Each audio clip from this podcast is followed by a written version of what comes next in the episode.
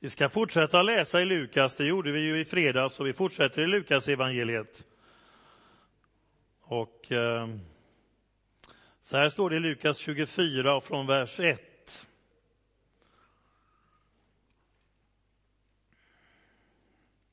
Kvinnorna, Lukas är väldigt noga och beskriver, kvinnorna var med till korset, de är med och ser hur Jesus blir begravd. Och eh, sen så återvänder de hem och gör i ordning välluktande kryddor och oljor och sabbaten tillbringar de efter lagens bud i stillhet. Men man väntar otåligt och tidigt i gryningen är man på väg. Men dagen efter sabbaten gick de i gryningen till graven med kryddorna som de hade gjort i ordning.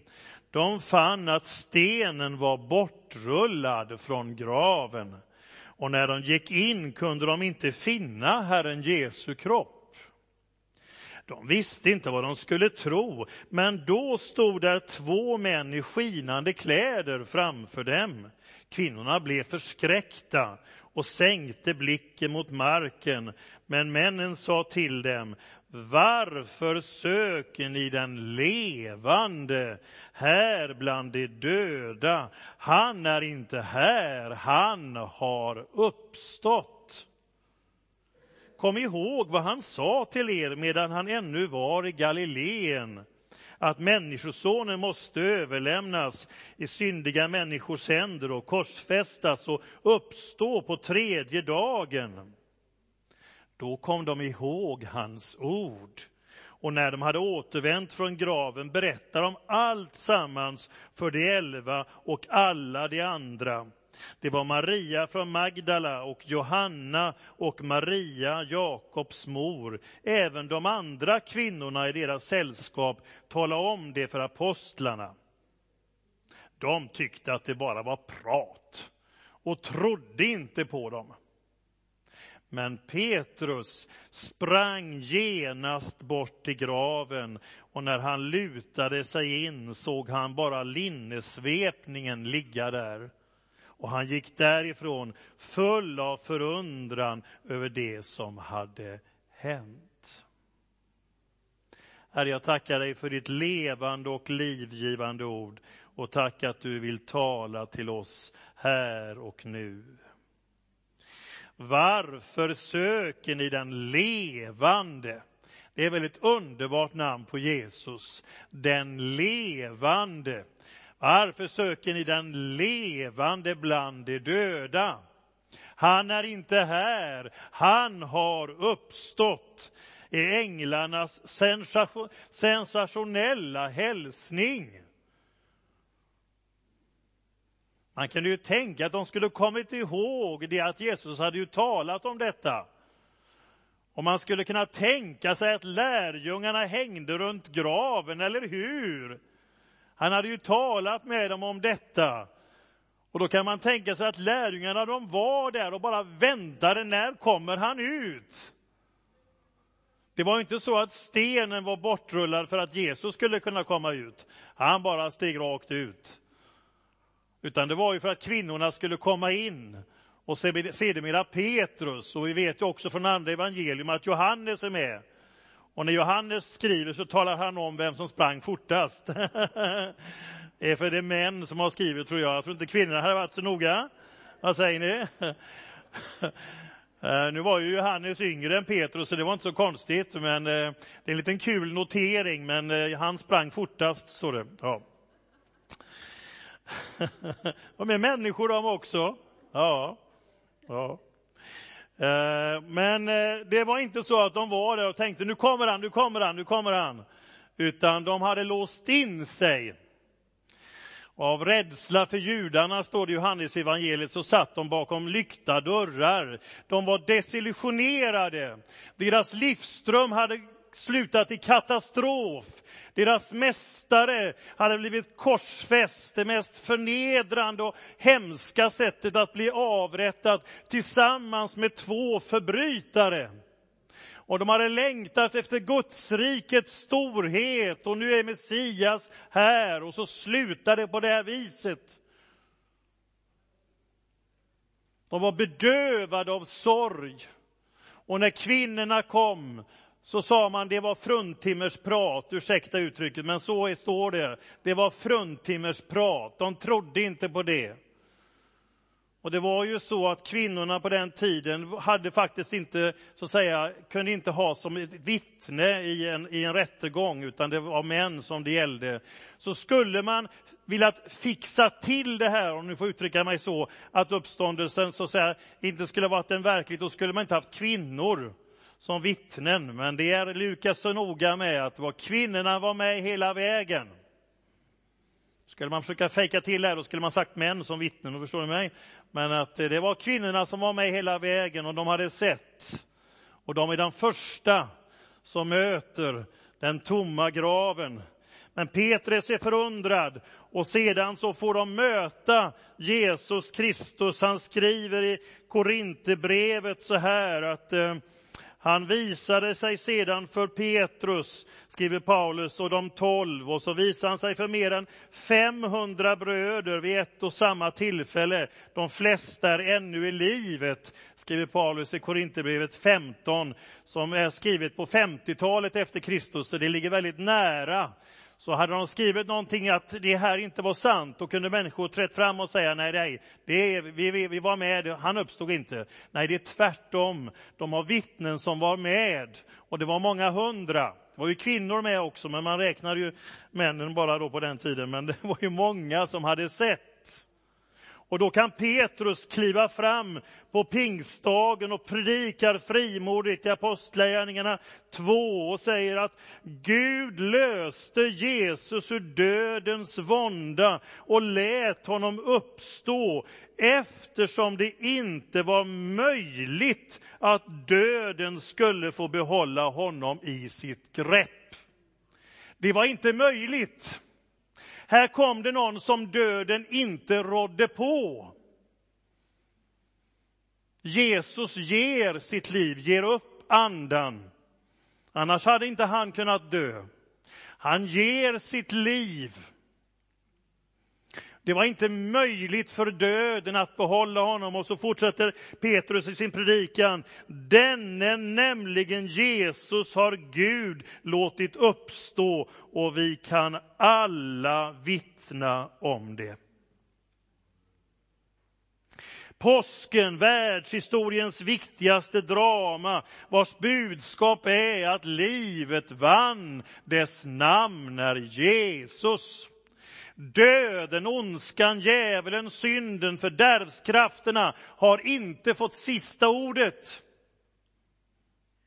Utan livet vann och dess namn är Jesus. Och han har besegrat det vissaste av allt, döden och kan träda fram och säga, jag är uppståndelsen och livet. Den som tror på mig ska leva om han än dör och den som tror på mig ska aldrig någonsin dö.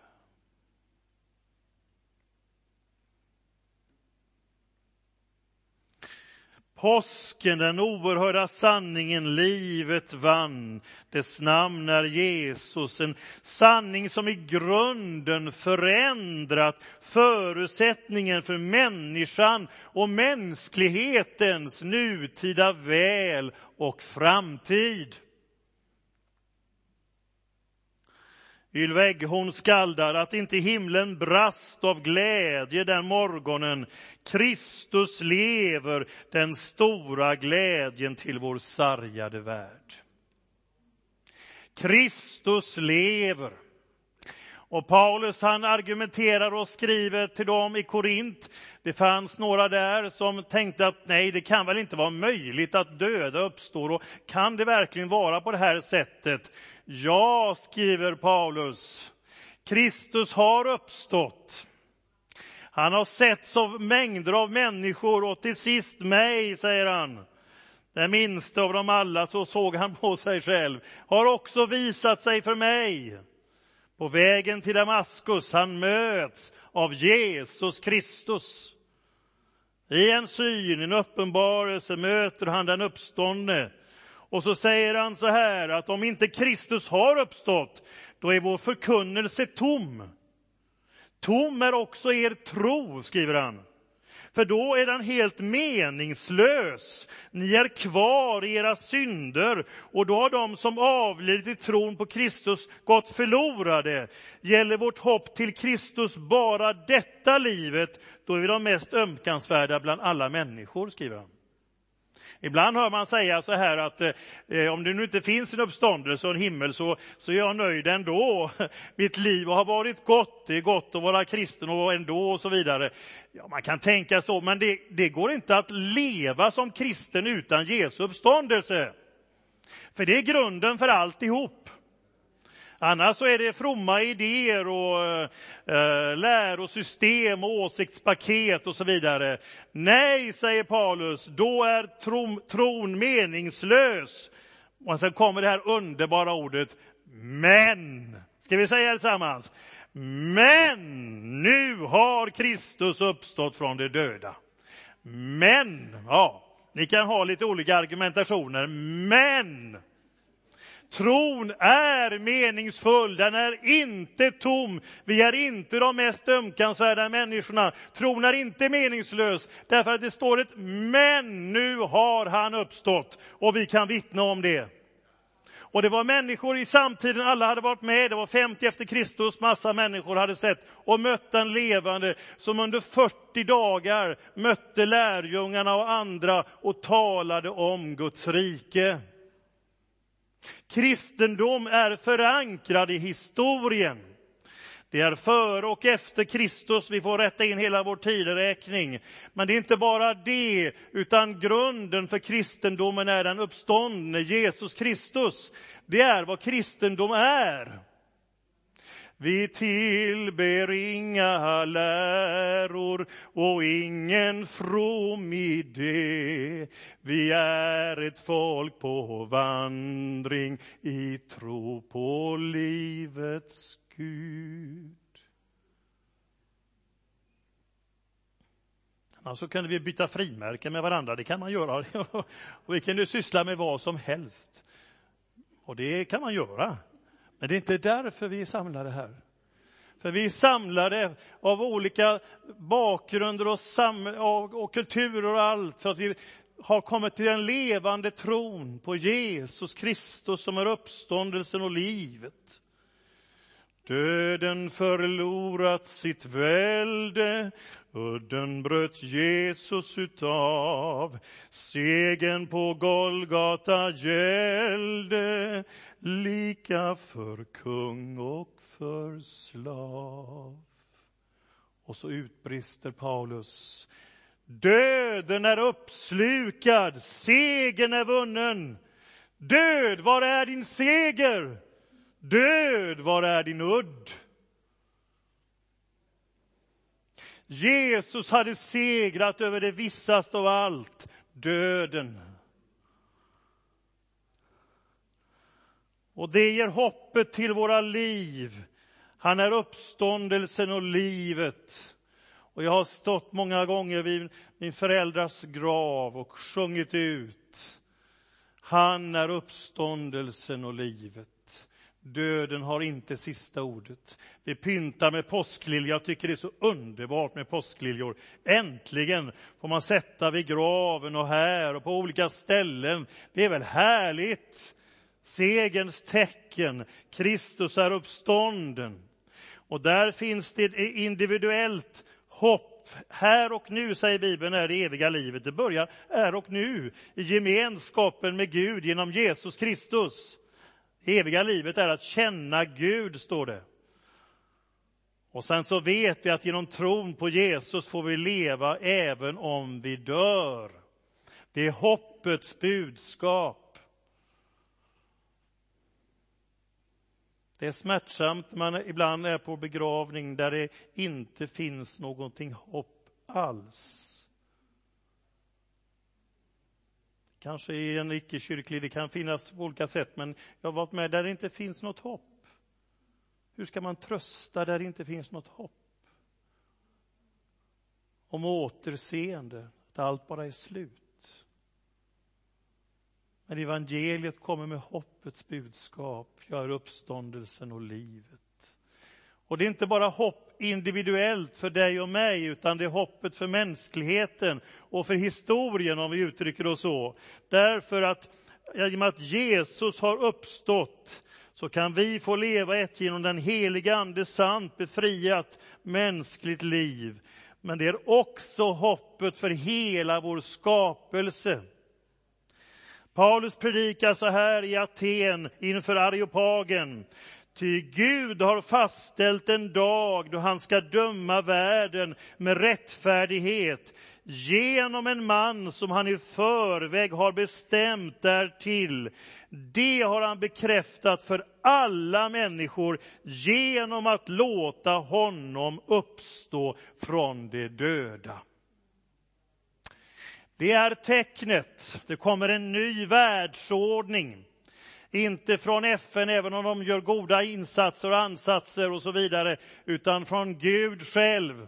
När Kristus återvänder. Vi längtar, skriver Petrus, efter hans löfte väntar vi på nya himlar och en ny jord där rättfärdighet bor. En dag då Guds vilja ska ske fullständigt, så som i himmelen, så och på jorden. Och mina vänner, det kristna framtidshoppet är inte önskedrömmar och luftiga idéer, utan vi har en fast förankring i honom som uppstod på tredje dagen och besegrade det säkraste och vissaste av allt, döden. Han är uppstånden. Det är en uppstånden och levande Jesus. Det är vad kristendom är. Jag vet på vem jag tror, säger Paulus. Han kunde säga jag vet på vad jag tror. Han var en ypperlig teolog, men han kunde säga främst jag vet på vem jag tror. Jag vet på vem jag tror. Och vi erbjuds här och nu Guds, en försmak av Guds framtida värld i förtid. Det eviga livet börjar här och nu. Birgitta Javari Ilan har skaldat, konstnärinnan, där ett hjärta förenas med Gud och vilar i hans kärlek börjar alla redan himmelriket. Jag har ju berättat några gånger, jag gör det igen, om en, en församlingsmedlem i en församling som gick till sin pastor och han kände att eh, tron var på sparlåga, han behövde förnyelse. Och då sa han, jag ska åka till Israel och få gå där Jesus har gått. Ja, sa pastorn, det blir jättebra. Och, så, och det kommer bli härligt. Och så sa han, så ska jag sätta mig vid graven och meditera. Och då sa pastorn, vad ska du göra där? Det är ju enda stället där det står att han inte är där. Ja. Vad ska du där göra, sa pastorn. Ja, det är enda stället där det står han inte är där. Nej. Jag fick läsa på universitetet om Kristi uppståndelse som historiskt problem. Därför att man vet inte hur man ska förklara, jag ska inte ge mig in i det nu, men det går inte att förklara den tomma graven på något annat vettigt intellektuellt sätt än att han har uppstått. Alla andra försök att förklara det funkar inte. Nej. Utan den tomma graven, man förundrade sig. Men den tomma graven är ju förutsättningen för att eh, vi, vi firar påsken. Men det är inte den tomma graven i sig, utan det är mötet med den uppståndne. Det är mötet med den uppståndne, det är personliga mötet med Jesus Kristus som gör att vi sjunger påskens sånger. Kristus är uppstånden, inte ett åsiktspaket eller idéer, utan det är en verklighet att beröras av och leva i.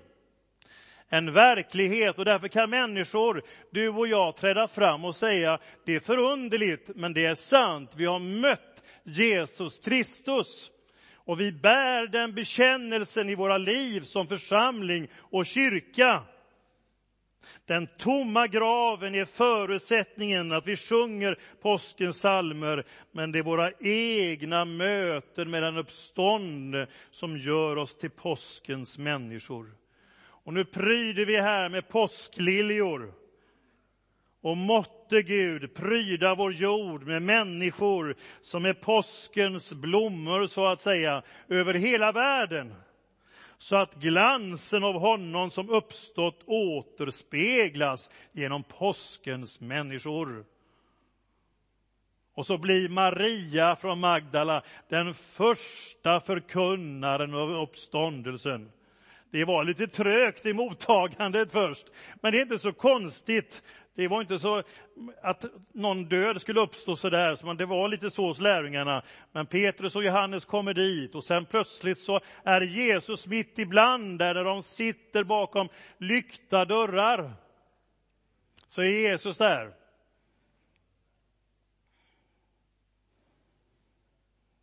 Ska se om jag kan den här sången, nu hade jag inte övat på den. Bakom lyckta dörrar, elva sorgsna män, kvar av alla drömmar fanns inte en enda en. Döda då begraven var deras ledare, stod han mitt ibland dem livslevande. Så var det. Där kom han. Vår Herre och vår Gud. Och det uppdraget, det är inte lämnat till pastorer och kyrkans personal eller någon andra, utan det är för oss alla som har mött den uppståndne.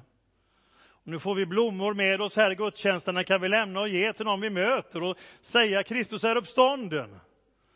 Och vill du ha lite motion och proklamation vidare så möts vi klockan 13 idag från olika kyrkor i Mölndal vid ICA Maxi, vid Mölndalsvägen kan vi säga, klockan 13.00. Då blir det motion och proklamation. Vi tågar in till Domkyrkoplan tillsammans med kyrkorna i Göteborg och bland annat ska Urban Ringbäck tala där. Så då går vi dit. Sen från, därifrån så, det börjar klockan två där, om någon inte kan gå och vill vara med så är det klockan 14 på Domkyrkoplan. Och sen kan man åka spårvagn tillbaka, det har jag tänkt. Så att jag Men vi går in, gör vi. Ja, och vi ska ha 300 påskliljor med oss och dela ut. Och vi ska proklamera och ropa ut att Jesus är Herre. Och sjunga och glädjas och klappa i händerna och så delar vi ut påskliljor och så går vi in därifrån. Ja, det vore väl härligt? Hoppas vi kan hänga med på det nu. Yes! Till sist. Det hände något så dramatiskt med lärjungarna. Ni kan ju tänka, där är han ju. Det är ju fantastiskt. Han står mitt ibland dem. Och de undrar hur ska det här verkligen bli? Och några sa vi går ut och fiskar igen och, och, och, och så gör han det och så kommer de in och då står Jesus och möter dem där. Och har ni fått någon fisk? Nej, ja, jag kastar där då, och så får de upp en rejäl fångst och, eh, eh, och så har han maten klar. Han är kock, Jesus också. Det är väl härligt. Han är snickare, men han, han visste hur man lagar mat. Fisken var klar. Och bröd. Så säger Jesus, den neutrala, de blir alldeles, där är han ju. Och så säger Jesus, är ni hungriga, har ni något käk? Nej, det har vi inte, men det har jag fixat. Ja. Tänk vilken måltid. Alltså jag älskar Johannes. Alltså det är väl helt fantastiskt som han avslutar sitt evangelium. Det är så, så Åh, tänk vad, vad glada de är och allting. Och så säger han så här. Jesus gjorde också mycket annat och om var sak skulle skildras för sig tror jag inte att hela världen skulle rymma de böcker som då måste skrivas. Det är väl fantastiskt? Ja, de har varit med om så mycket. Ja, det är bara axplock, evangelierna. Han var uppstånden. Och så hände det här märkliga. Tänk vilken reaktion från samhället. Nu trodde de att nu hade de krossat den här Nazarens parti och efterföljarna och de, och, och så händer något förunderligt. Det står i Apostlagärningarna 2.46. De höll samman och möttes varje dag troget i templet och i hemmen bröt de brödet, höll måltid med varandra i jublande uppriktig glädje. Så deras sammankomster efter Jesu uppståndelse blev muntra tillställningar, vill jag lova, om jag får uttrycka mig så. De var så glada. Och tänk vad grannarna och omgivningen och hela stan tänkte, där satt de ju förut över påskhelgen och var in, har låst in sig. Ja. Nu skiner deras anhängare som so Jesu anhängare som solen. Och de är så glada och dörrarna är öppna. Högljutt sorl och glada röster, skratt och jubelsång och halleluja. Det är väl underbart?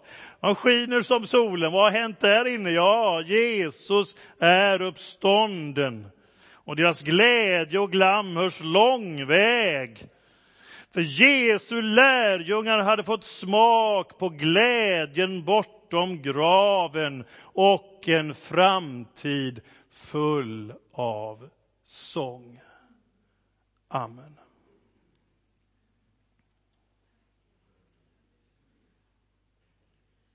Herre, jag tackar dig så att du dog för våra synder och uppstod för vår rättfärdiggörelses skull. Du är den enda Gud i universum med sår som har varit villig att lida för vår skull. Och du är den enda Gud i universum som har tampats med döden och vunnit seger. Du har segrat, livet vann dess namn är Jesus.